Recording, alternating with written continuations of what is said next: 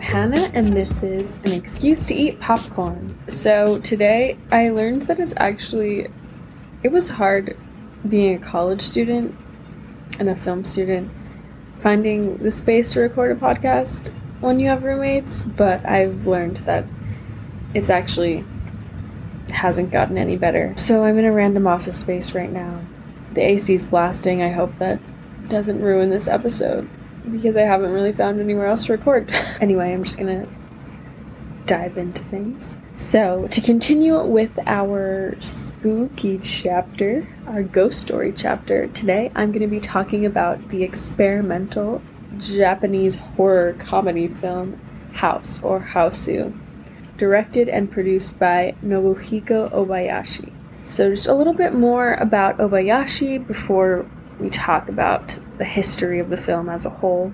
Obayashi started his career as an experimental filmmaker, but Dentsu, an ad agency, was looking for independent filmmakers to direct commercials, and so they went to some new filmmakers, up and coming filmmakers, asking if they would direct some of their commercials. And Obayashi said yes, and he actually started by making his living on making commercials, and he became known for these really eccentrically directed commercials that eventually featured stars like Catherine Deneuve. House was actually his, in 1977, House was actually his first feature film. It was his directorial debut. So it was distributed by Toho, which is a famous Japanese production and distribution company founded in the 30s by Ichizo Kobayashi as a theater company, but in 1953 they started to expand internationally to target North and Latin American audiences,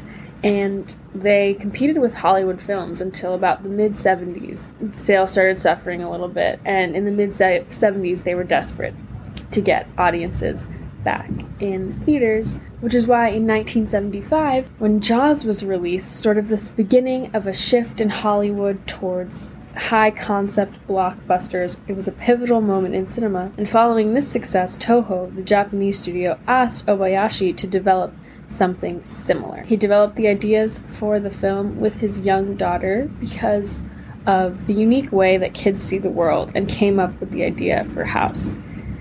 His daughter was responsible for ideas like being attacked by furniture and having her finger having one of one of the girls has her finger caught in a piano at some point. These unique fears that children have that he thought would make an interesting horror film. And then he shared these ideas with Chiho Katsura, who's a screenwriter who developed a script using his daughter's ideas and also using the inspiration of a short story about a woman who puts her granddaughters in a trunk by Walter de la Mare and the atomic bombings of Hiroshima and Nagasaki and its historical trauma because there is a really anti-war tone and the Second World War does haunt the film, but we'll we can talk about that later. Toho really liked the script, but they ultimately wanted a Toho staff member to direct it, not Obayashi. But a lot of directors thought that it had the potential to be a career ruining project, and they refused to direct it. However, Obayashi announced the project and started advertising the film before it was even in production using mixed media like manga. It became a novel and a radio drama. And so the film had somewhat of a following before it was even made, which I think is an interesting to, thing to think about, especially in this age that we're in where a lot of films sort of become these brands. And after the success of the radio show, Toho finally let Obayashi direct it. It was officially greenlit. They filmed it in two months on one of the biggest Toho sets. The crew was really confused about what they were participating in. He worked with mostly amateur actors, but Kimiko Ikegami, who plays Gorgeous, and Yoko Minamida, who plays her aunt, they were they were known actresses. He worked on the special effects with the cinematographer Yoshitaka Sakamoto, and Obayashi was really intentional with the unrealistic nature of the special effects, hoping that it would seem as if it were designed by a child. And he actually didn't even know how a lot of the effects would turn out until after it was finished. And apparently, a lot of the effects didn't turn out as he was expecting. But I think that's something cool about this the way he was doing it that's not special effects aren't really done in that way anymore. And then they use some of the music that Issei Kobayashi made for the TV commercials and radio shows, but they also looked for some new, young, up and coming artists to contribute to the soundtrack. So, really, this is an exciting. This is a really exciting film. This is a film that's on the forefront of a lot of things, and I think it should just be recognized for its really innovative nature, no matter how fucking weird it is because it's weird. I remember the first time I watched it was in a film analysis class and I was just like, what the fuck is happening? But I, I honestly laughed really hard and I just, it left an impression on me and ever since then.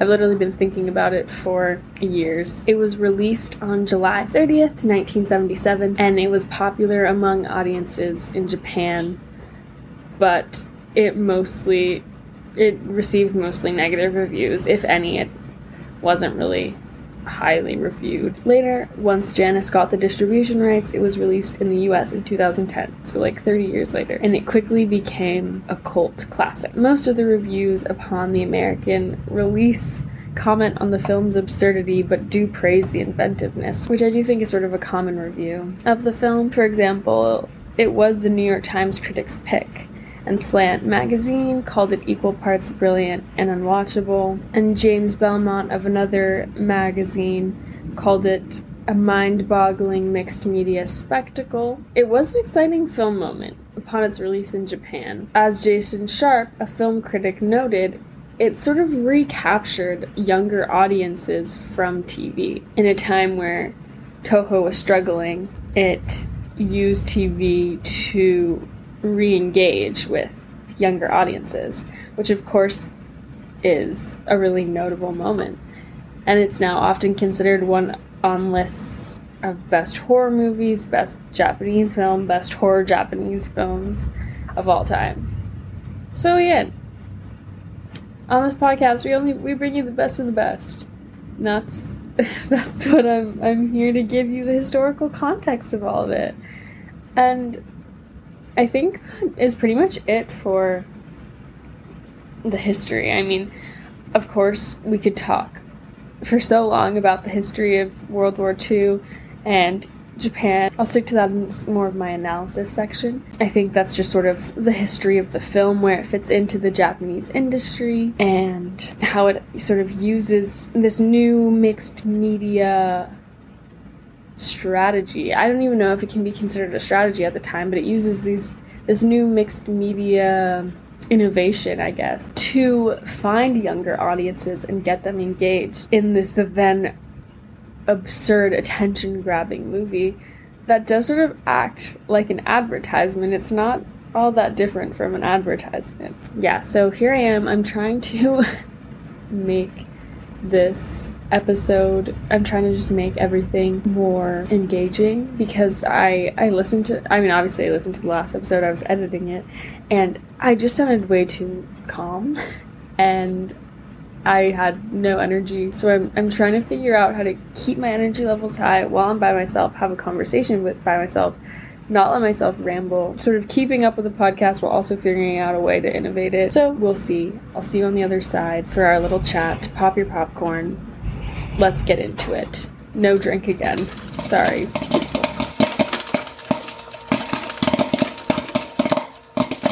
Hello, we are back. I hope you enjoyed your popcorn. I hope it was nice and buttery or salty or however you like it.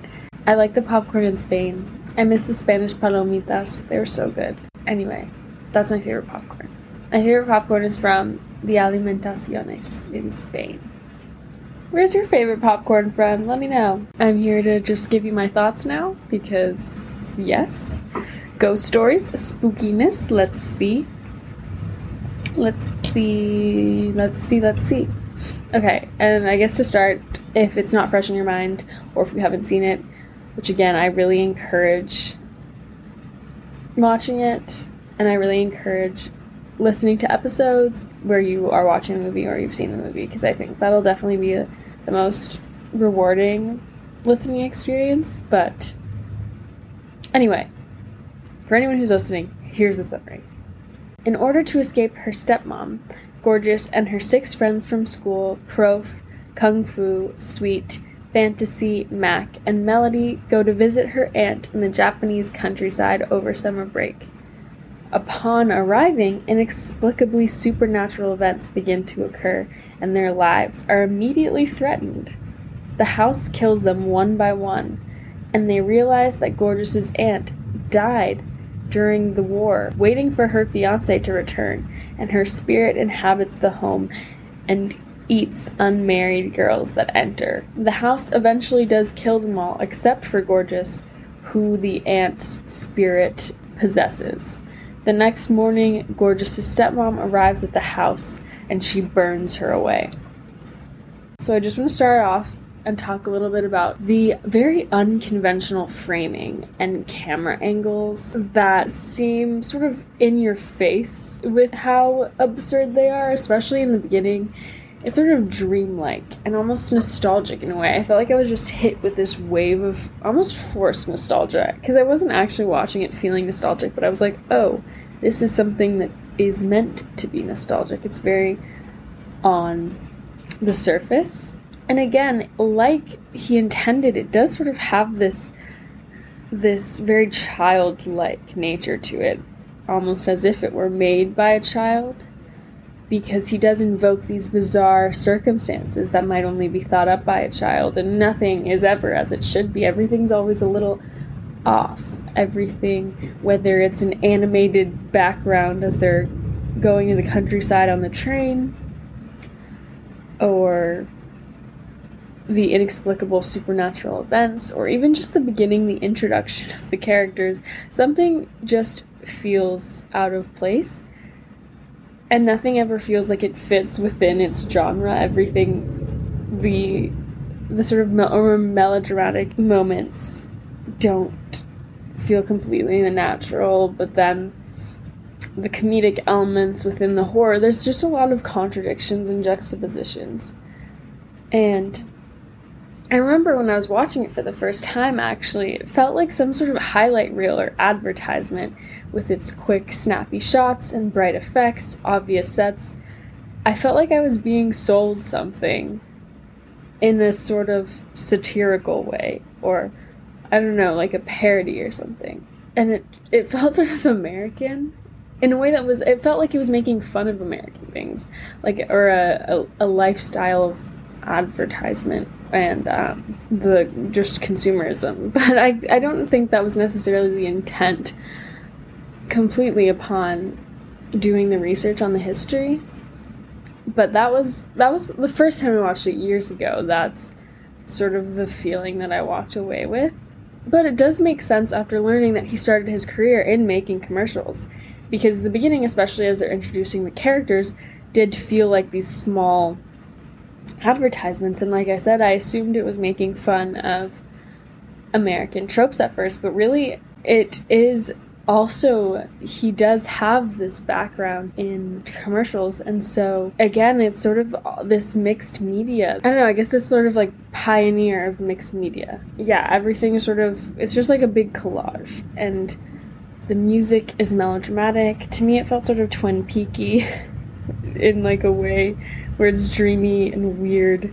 You don't really know how to feel but suddenly there's just this really dramatic music that's how I felt. Like everything just yeah, like I said, everything feels out of place. There's no realism spatially or temporally.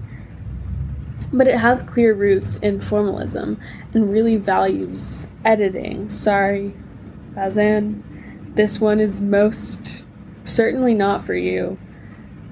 I mean, I like to think that Baz- Bazin had an open mind, but who knows? But yeah, editing is actually the star of the, the film, and it's not meant to go unnoticed by any means because editing is the star but it's also it's the star because it's so clunky in a way that feels really intentional. A lot of it's very pastiche with references to old conventions references to different movies. For example there's this one scene with a movie reel and the we're sort of watching it with the girls. Sort of the subjective movie reel and it, in that sense it's it's super self-reflexive but mostly it's super playful. It's just like a really fun movie that plays with the medium. So the editing and effects are absurd but they're careful and they're manual. As we talked about, or as I talked about, he didn't actually know what a lot of the effects were going to look like until after he saw the film for the first time. So again, it's it's an experiment with a medium that generates a spectacle that's actually not always easy to access. Where does it sit? Where do we access it? Can we access it? Is this even something that's meant to be analyzing in the way that I am? And I don't know, are, are we even supposed to? It's super inventive, but I think I think where we maybe can is the fact that it opens up these we can connect to sort of this more emotional side of it the side that connects more to history and to historical trauma and to intergenerational trauma because Obayashi opens up different dimensions with the film. Something that I think is pretty unique to the medium. He uses house to access the past, the present, and where they connect. Again, somewhere in between. I said again because last week, if you watched the episode about El Espíritu de la Colmena, we talked a lot about the in between, our world and the spirit world, but also the in between us and movies and the screen. Obayashi's drawing on the past of cinema, on the past of Japanese cinema with the girls and their archetypal names and personalities, drawing upon classic personalities popular in Japanese cinema. And it lives in this space where artistry and entertainment coexist beautifully with its really attention grabbing visual style. But again, it taps into the past, both on the surface with this visual style, this sort of collage, mixed media nature of it, but also, again, where I think it becomes most accessible to audiences or the part that we want to lean into the most because we like making sense of things has to do a lot with the house, the sort of historical part of it, the trauma aspects, the horror, even though I wouldn't say the scariest part is the actual horror story. Because of the fact that Obayashi simultaneously employs and subverts horror tropes. He refuses audience expectations and uses the trope of a personified haunted house and an evil, abject single woman, and also these, and then there were none style killings to draw us in. But then once we're there and he reels us in, all of those things are sort of rejected. We can look at some of these things, especially within the horror genre, because the house is usually a symbolic structure. It's impossible to understand and completely rationalize his use of the house. And the aunt is, again, this sort of abject evil woman who is gross and off putting as she kills and interacts really closely with death. She eats eyeballs, she eats the girl, and she dances with skeletons. So we are drawn into this trope that we can expect, but then it's sort of thrown back in our face. And it's really, really carefully crafted. But it's also hard to take it completely seriously. And there are some parts of it that feel like this that's feel like something that's just carefully plucked from our subconscious from I don't know, one of our wildest dreams and then projected onto a screen. I think he did nail that part of it. It's like a I don't know, it's like a surrealist wet dream. I don't know, I feel like trying to make too much sense of it feels a little sacrilegious actually. I just I think of not that I live to please Luis Buñuel in any way. But I do wonder what he would think about this. And I do wonder what he would think of trying to make sense of everything. So he does engage us. He does engage us that way. He engages us by drawing upon these these tropes that we find really satisfying that we're used to. I don't know, I think he walks a fine line between satire and our obsession with these types of themes. I think one one point of access into what he's making fun of is the way that this is something that can that is so visual that's so such a spectacle it's so on the surface. And he interrogates a lot of these themes by calling on our obsession with them and also our obsession with beauty and youthfulness and actually presenting a serious message about solitude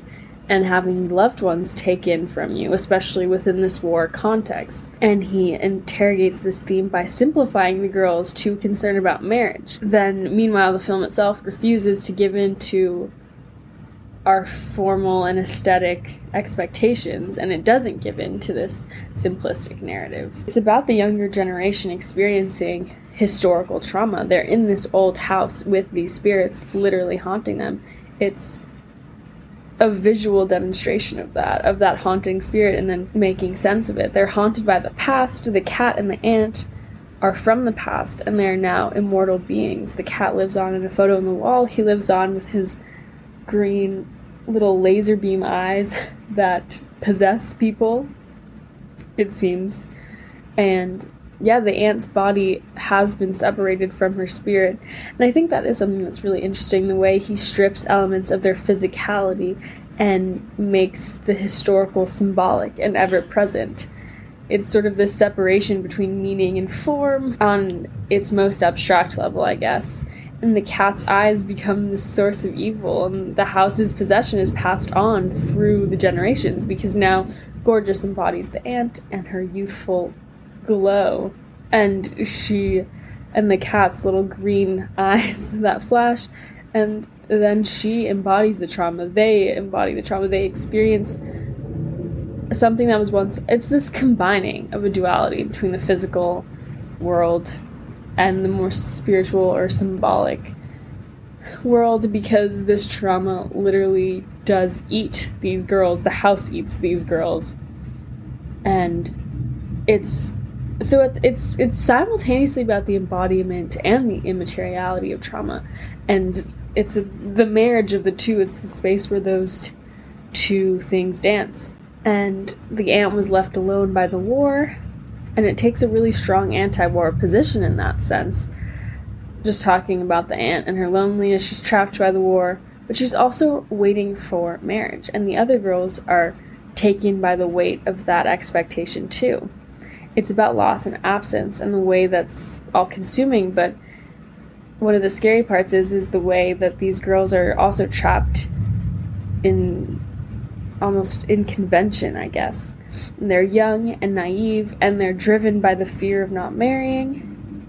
And they have this innocence and purity and there's vulnerability in their youth and naivete.